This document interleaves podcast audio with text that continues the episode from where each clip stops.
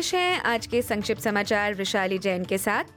प्रधानमंत्री Anthony Albanese का कहना है कि इंडिजिनस वॉइस टू पार्लियामेंट जनमत या रेफरेंडम किसी भी राजनीति से ऊपर होना चाहिए। उनका कहना है कि इस जनमत का एकमात्र उद्देश्य प्रथम राष्ट्र ऑस्ट्रेलियाइयों के लिए बेहतर परिणाम सुनिश्चित करना है। श्री एल्बनीजी देश भर में 14 अक्टूबर को होने वाले रेफरेंडम के पहले यस वोट अभियान की अगुवाई कर रहे हैं। प्रधानमंत्री ने बीते दिन सिडनी में अपने संसदीय क्षेत्र मैरिकविल में अर्ली वोटिंग में हिस्सा लेते हुए अपना मत दर्ज किया और आज उन्होंने न्यू साउथ वेल्स के क्वीनबेन शहर में एक रैली को भी संबोधित किया है। दूसरी ओर विक्टोरियाई प्रीमियर जेसिंटा एलन का कहना है कि वे 2026 के कॉमनवेल्थ गेम्स के रद्द होने पर बैठी संसदीय जाँच में पेश नहीं होंगी। उच्च सदन का की ये जाँच निचले सदन के किसी भी सदस्य को साक्ष्य देने के लिए बाध्य नहीं कर सकती। सुश्री एलन वही मंत्री थीं जिन पर इन खेलों के आयोजन की ज़िम्मेदारी थी। उनका कहना है कि वे इस जाँच में पेश होने के बनस्बत मौजूदा मुद्दों पर ध्यान देना चाहती हैं। वहीं पुलिस का कहना है कि उत्तरी मेलबर्न में एक व्यक्ति के गोली मारकर हत्या किए जाने के मामले में अब भी चार लोग फरार हैं। पुलिस इस हत्याकांड के तार अंडरवर्ल्ड में जारी आपसी रंजिश से जोड़कर देख रही है।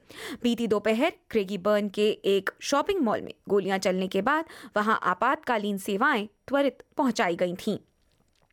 दूसरी ओर बताया जा रहा है कि एल्बनीजी सरकार के महत्वाकांक्षी वैक्सीन अभियान के तहत संवेदनशील स्वास्थ्य वाले लोगों को जल्द ही शिंगल्स के वैक्सीन मुफ़्त मुहैया कराए जाएँगे।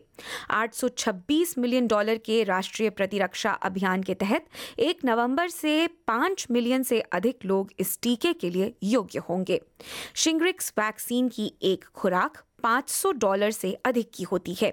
यह पैंसठ वर्ष से अधिक उम्र के लोगों 50 वर्ष से अधिक के इंडिजीनियस लोगों और कमज़ोर प्रतिरक्षा तंत्र के 18 साल और उससे कम के लोगों के लिए उपलब्ध कराई जाएगी।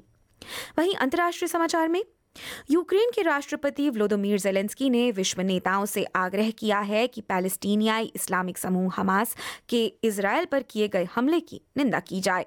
यह तब आता है जब हमास ने अचानक इसराइल की गाजा स्ट्रिप पर हमला बोल दिया, जिसमें बंदूकधारी हमलावर भी इसराइल के शहरों में दाखिल हुए। इसराइल का कहना है कि इस हमले में करीब 250 लोग मारे गए हैं और 1500 से अधिक घायल हुए हैं। इसराइल ने भी जवाबी हमला किया है।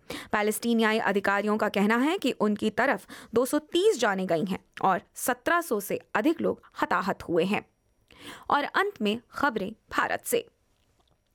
भारत के सिक्किम में अचानक आई बाढ़ ने भारी तबाही मचा दी है। सिक्किम राज्य आपदा प्रबंधन प्राधिकरण ने शनिवार शाम को अपने नवीनतम बुलेटिन में कहा कि लापता लोगों की संख्या घटकर अब इक्यासी हो गई है, जिनके लिए तलाश अभियान जोरों पर है। इस बीच एक विधायक ने बाढ़ प्रभावित सिक्किम में एक उफंती नदी के पार उस इलाके की स्थिति का जायजा लिया, जो बाढ़ से सबसे अधिक प्रभावित था। प्रबंधन प्राधिकरण का कहना है कि बुधवार तड़के बादल फटने से अचानक आई बाढ़ के चलते राज्य के चार जिलों में इकतालीस हज़ार आठ सौ सत्तर लोग प्रभावित हुए और मंगन ज़िले को आपदा का सबसे ज़्यादा खामियाजा भुगतना पड़ा, जहाँ लगभग तीस हज़ार तीन सौ लोग आपदा की चपेट में आ गए हैं। अन्य तीन प्रभावित ज़िले गैंगटॉक, पाक्यांग और नामची हैं। राज्य में अचानक आई बाढ़ के बाद से आठ सैनिकों सहित कम से कम तिरपन लोग मारे गए हैं। सिक्किम सरकार ने बताया है कि एक हज़ार एक सौ तिहत्तर घर गंभीर रूप गंभीर रूप से क्षतिग्रस्त हो गए हैं और दो हज़ार से अधिक लोगों को बचाया गया है। कम से कम चौदह पुल डूब गए हैं या बह गए हैं, जिससे उत्तरी सिक्किम से संपर्क बाधित हो गया है। शुक्रवार को मुख्यमंत्री की अध्यक्षता में हुई बैठक के बाद अधिकारियों ने कहा था कि चुंगथांग के लिए सड़क संपर्क फिर से खोलने को प्राथमिकता दी जा रही है और मृतकों के परिजनों के लिए चार लाख भारतीय रुपए मुआवजे का ऐलान भी किया गया है। इसी के साथ आठ अक्टूबर के संक्षिप्त समाचार यहीं समाप्त होते हैं। दीजिए वृशाली जैन को इजाज़त। नमस्कार।